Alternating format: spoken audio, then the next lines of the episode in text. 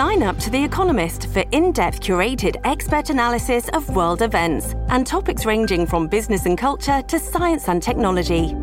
You'll get the weekly digital edition, online only articles, curated newsletters on politics, the markets, science, culture, and China, and full access to The Economist Podcast Plus. The Economist is independent journalism for independent thinking. Go to economist.com and get your first month free. Hi, Houston. In May, a former member of the Mexican mafia hijacked a Texas prison bus on its way to Huntsville. Gonzalo Lopez was at large for three weeks until police shot and killed the convict in a standoff. But by then, it was already too late. Lopez had killed a Tomball resident and the man's four grandsons. That makes Lopez's prison escape one of the deadliest in U.S. history. Today, I am talking with Keri Blakinger of the Marshall Project, arguably the best corrections reporter in the country.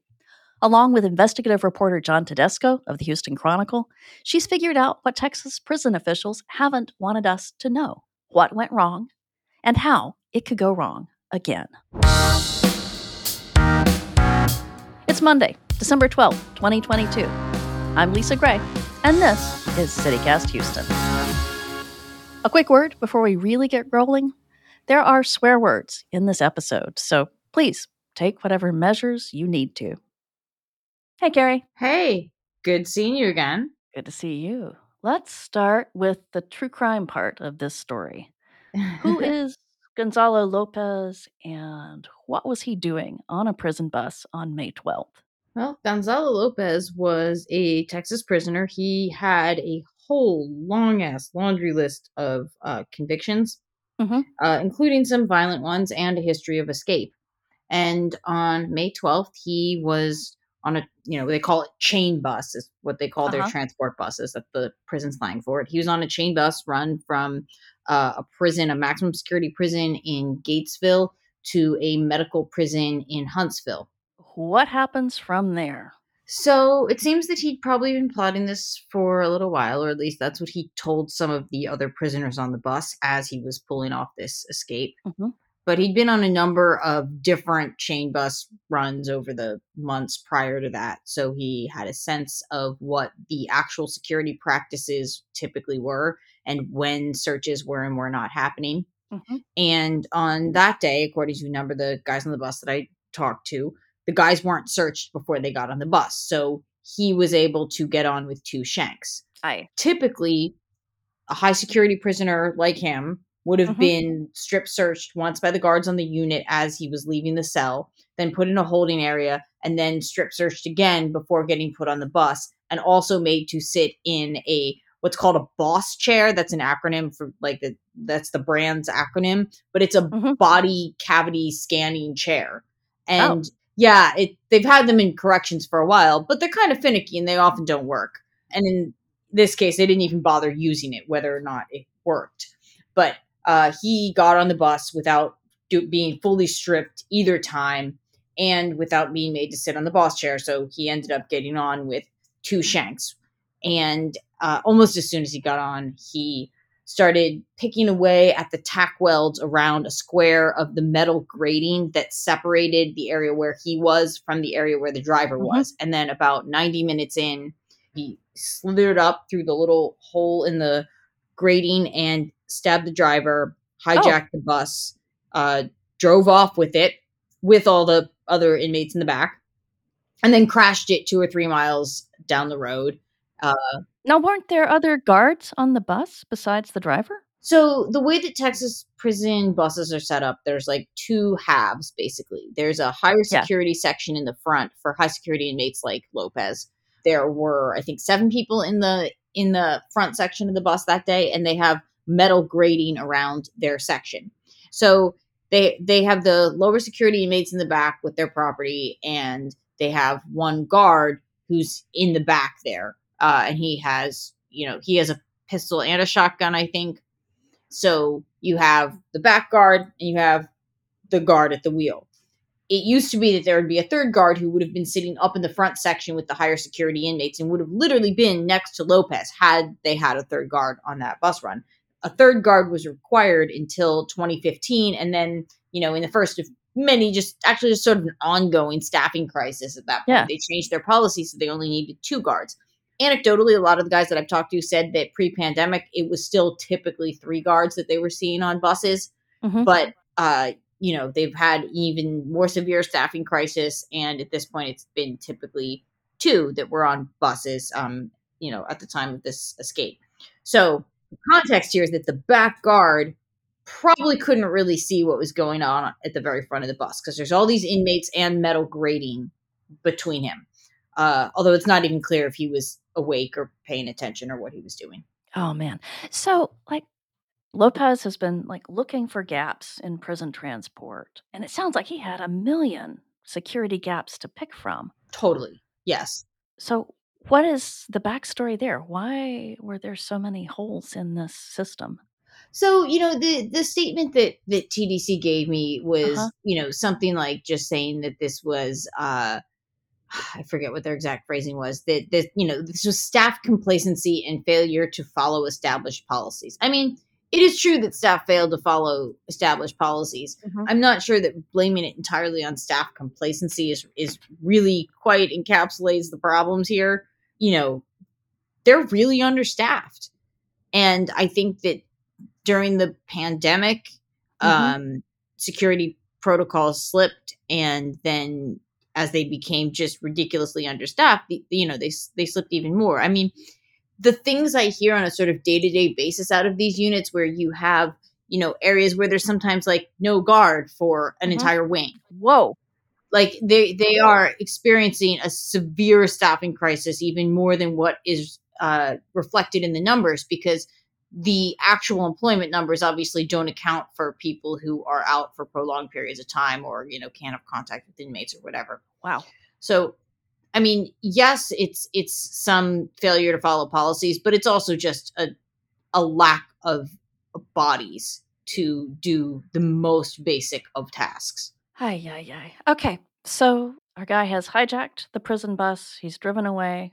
Yeah, he drives off. So Huh? he so as he's hijacking the bus, Yeah. he you know, he he stabs the guard and the the driver Mhm. and they end up getting in a fight rolling out of the bus and then the back guard notices what's going on. As they're struggling, Lopez gets the front guard's gun but can't Oh. get it out of the holster. He just takes the whole Yeah. gun belt, doesn't get the gun out of the holster because it's some, you know, security holster. lock. And okay. he scrambles back on the bus and drives off. so both guards are left behind, or Yeah, the guards are left behind. One of them shoots out a back wheel with a shotgun, and the Uh-huh. other one fires some shots with a pistol at the bus, but doesn't actually hit Lopez at all. So then, you know, he drives off like two, three miles and then crashes in a ditch and jumps out the window, which two other inmates described as being like a movie style, like Superman dive out the window. Uh-huh. and uh and he, he jumps out the window and he runs off runs away across the field the remarkable thing though is that after the hijacking happened there was Mhm. a local police officer from Jewett, which is a small town of 800 people nearby. They have a, a police force with one salaried officer, which is the chief. Yeah. So, you know, a, a, a Jewett officer drives up, sees, the chief, the only one there. presumably, like, presumably. I Yeah. mean, Okay. uh, All right. we, he did not confirm that he was there, but it Okay. is a one man force, and a Jewett And- cop arrived, yeah. and we have you know there's Okay. video of of a Jewett car there. So he happens to be driving by. Happens to be driving by, sees the guards, asks them what's up. They tell him, and he goes after the bus. And then when the bus actually crashes and Lopez jumps out and runs away, he did not uh, fire at him, and he did not chase after him. The cop did not The cop did not. fire or chase, knowing what he knew. Right. Wow. you know, and I mean, honestly, though, regardless of what he knew, I mean, it, it is a man in a Texas prison uniform running away across a field. Yeah. Um, Yeah. The other thing that was kind of remarkable, and I don't know the details of how this happened, Uh huh. is is that after the crash happened, and you know the cops there, and then the Leon County Sheriff's Office shows up. You know, they've got the two guards over to the bus by that point, and they didn't know who escaped. The inmates have like little a, what's called a travel card. It's like an ID card for the you know for the transport process. They uh you know handed the first detective that showed up a travel card for another inmate and said, "We think this is a guy that escaped." and it took them more than an hour to correctly identify Lopez as the guy that escaped. And it's just really remarkable because, like, the other also wild thing about it is that the person they initially incorrectly ID'd as the uh, as the fleeing inmate was a man named Michael Wages, who is extremely visually impaired, like almost blind. so, like, not not like good escape material. Also, he's right. like a, a, skinny white guy, and Lopez was like a small Mexican guy with many tattoos. Like they look quite different. And wow. and it's funny when I asked TDCJ for comment on that, they they weren't aware of it because I would assume the guards did not later admit to their own agency that that happened, and it only came up in the Leon County Sheriff's Office report because that detective noted that they misidentified this inmate for you know more than an hour. Incidentally, the inmate that they misidentified him mm-hmm. as, Michael Wages, was one yeah. who was very willing to interview and talk to me. And I went out and visited him at Hughes Unit, which is, you know, where the whole where the bus ride started that yeah. day. And he was a really great interview. And he was one of the guys who was able to give me a pretty thorough narrative of what happened that day. But another thing that was of interest when I went and visited Hughes Unit. Mm-hmm. So I interviewed him and another man there yeah. In early October, I think. Yeah. So several months after the escape, new security protocols had been issued. I went in and I was not searched at all. Whoa. I literally could have walked in there with a gun and it was so wild because like I mean of course I went in as media, but it's crazy because like they still search media. Yeah. I, I've never ever gone to a prison in Texas and not right. been searched in some small capacity. Like even op- like they usually if I go to death row, mm-hmm. they open your trunk. They don't really do like a thorough search. They just make sure there's no like right. human in there, you know. and then you have to go through a metal detector, just like the airport. Right. You have to take off your shoes. You have to put all your right. shit on an X-ray belt. And there was none of that at Hughes, and it was just so wild because I was like, I mean, okay, maybe you figure I'm media, I'm coming in with the spokesman, I'm not going to do anything, but like I could have accidentally had a cell phone or some shit. Like, well, also your media. Why not at least put on the show? It seems like you could have, like, yeah, just like pretended. It was wild to me. I was like, wow, yeah. this would make it into the story if it weren't for the fact that I have so much other damning material that there's no space. Oh my God. All right. So let's get back to the escape itself. Like, I remember, you know, seeing the TV footage of this crazy, enormous manhunt. The helicopters with the thermal imaging and Yeah. every law enforcement agency I could name. But it wasn't until like May 31st, like weeks and weeks later, that they appeared to pick up his trail near Centerville.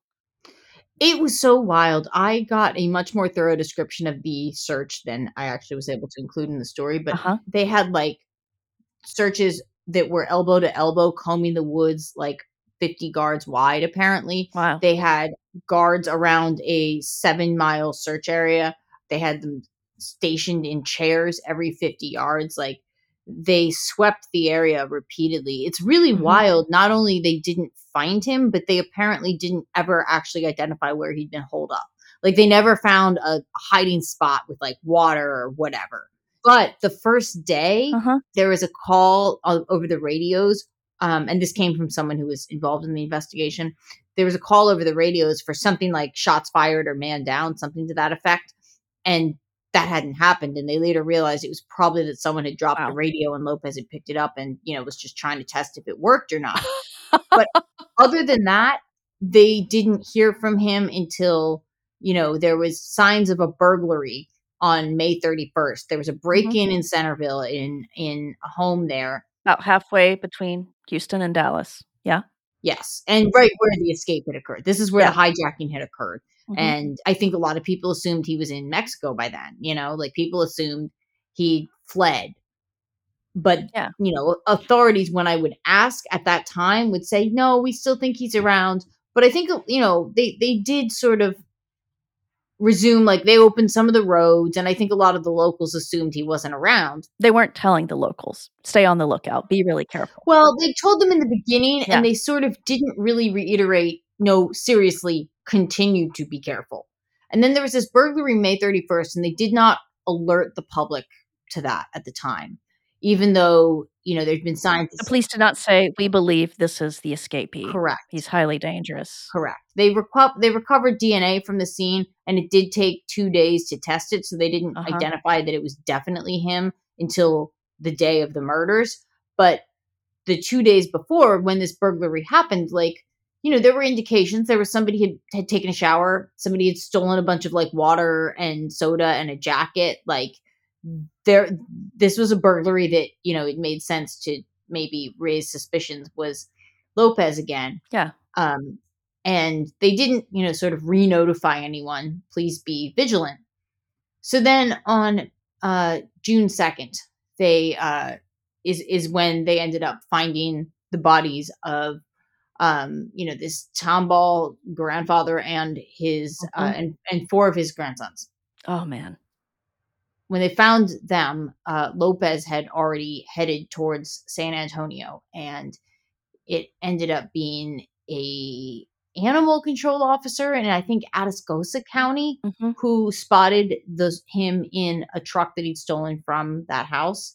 Yeah. So, like, so they believe that Lopez killed Mark Collins, that grandfather, and the four boys.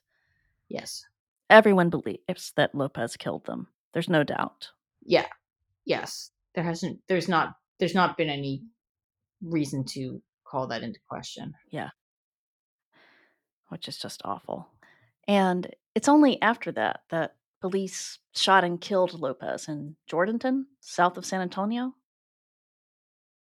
This episode is brought to you by Shopify. Whether you're selling a little or a lot, Shopify helps you do your thing, however you cha-ching. From the launch your online shop stage, all the way to the we just hit a million orders stage. No matter what stage you're in, Shopify's there to help you grow. Sign up for a $1 per month trial period at shopify.com slash special offer, all lowercase. That's shopify.com slash special offer. What is the upshot of all this? Has the state changed anything? Are we still in danger of? Yeah, the state has changed some things. One of the things that has sort of driven me crazy about this personally Yeah. is I keep hearing from prisoners that all of the ways in which this has made their lives shittier, um, Yeah. in which they've, you know, enacted like new security protocols that actually often don't in any way address the problems that led to this escape. So, for instance, you know, I mean, first of all, they locked all the units down and everyone was in, you know, locked in their cells for weeks afterwards, which is, you know, not Oh, great. But that's right. because they had so many guards searching for the guy, futilely searching for the guy, because they obviously did not actually contribute to finding him in the end. Yeah. Um, but then, you know, like high security prisoners aren't allowed to own boots anymore. Like Oh. that that was not the fucking problem. Yeah. The boots was not the problem. And also honestly, if your agency thinks that boots are the difference between someone escaping and someone not escaping, you have much bigger security problems you should fucking deal with. So do we have three guards on high security transport now again? Yes. They Okay. also said that they were going to put cameras in all of the buses.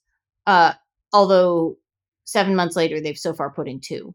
Um, so, so Yeah. which I mean, they said they have an RFP out and they're going to get a bidder, and you know they're going to add cameras to to more buses. Yeah. Um, but I I think this also actually hints at another thing. I think a lot of people don't know how much area, how much like how many spots in prisons are not on camera. Like you would assume everything in a prison is on camera. Yeah. It's not, especially not in Texas. There's a lot of fucking prisons and they're big and there's just a lot of them don't have many functional cameras. So so buses were certainly not going to be high on the list, but you know, they they're working on that. But you know, they've also said prisoners can't bring their property with them on transport. That had nothing to do with how he escaped and it actually makes their lives surprisingly miserable. If you go to if you get transferred to a new unit and you Mhm. can't bring your property with you, that means that you go to a new unit with one pair of underwear, one bra, the clothes on your body. And I think you Mhm. can bring like toothpaste and soap, and Yeah. like that's it. And then for weeks until they ship the rest of your property, you have one pair of underwear.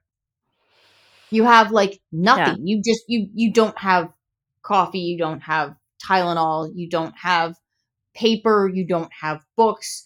You know, you're wearing the same dirty clothes like day after day and this is just not responsive to what actually caused the escape. And it's wild to me that these were staff errors. And yet, you know, they've managed to figure out a way to make all prisoners' lives worse, not just like some select subset, but like all of them. And uh, it's just, it's actually not, it doesn't do anything to decrease the odds of an escape. There are plenty of things they are doing that, that would be responsive to some of these security issues. But it's it's it's just extraordinary to me, honestly, that TDCJ has not come under more criticism for this because this is one of the deadliest prison escapes in history in the US. I actually I, I'm Yeah. sure there's probably some that have been deadlier. I was not able to find any. But, you know, because this happened right between Uvalde and Roe, it Mhm. really did not capture the national spotlight the way it might have. And also, be, frankly, because we're in Texas. So if the same thing had happened in New York, it would have gotten a ton more media coverage.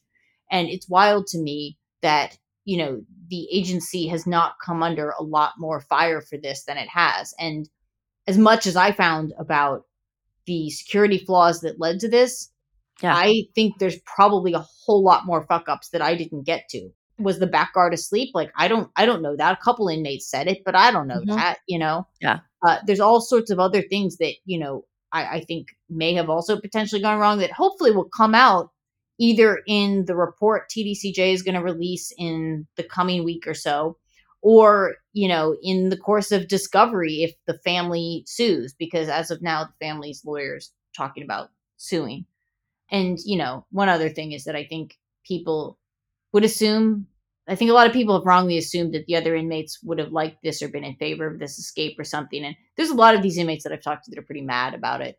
There are a number of, of guys who are on that bus who are like, I would like to help the family if they sue. Wow. Like they are mad at the agency because, you know, it made their lives worse afterwards. But also, like, I think they have some sense that, like, you know, most of them don't want people to just get murdered. You know, they're in for drug charges, they're in for robbery. Their lives were in danger on that bus. Some of them were terrified, you know, Yeah. because they knew once the bus was hijacked and the dude was driving off with all of them, they were all at risk of, of getting killed. Yeah. You know, because the because that could have ended in a law enforcement standoff where multiple of them ended up getting shot, and they were very well aware of that. Wow. Well, I am so glad you reported this story out. It really needed to be out there. So, and thanks for talking to us. Thank you. I was so glad to do it.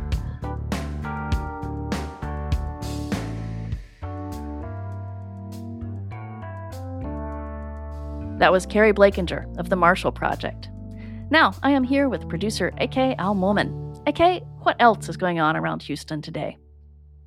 Hey Lisa, have you ever been to Cafe Louie? Well, it's been one of my favorite spots in Houston. I love Italian food, and when I heard that chef owner duo Luciana, or the Louie in Cafe Louie, and Angelo Emiliani are rebranding the all day restaurant to the dinner only Louie's Italian American, and they will be located in the plant at 3401 Harrisburg Suite G. This rebrand comes on the heels of the success of their Red Sauce Sunday pop up dinners, which were outselling Cafe Louie's own dinner service. I love Louis, so if you find yourself in East End looking for an old school Italian meal, Louie's Italian American will be open Thursday through Monday, 5 p.m. to 10 p.m. I'm already planning my visit to the new spot, to be honest. That's it for our show today. You can follow us on Instagram. We are at CityCast Houston. We'll be back tomorrow. Talk with you then.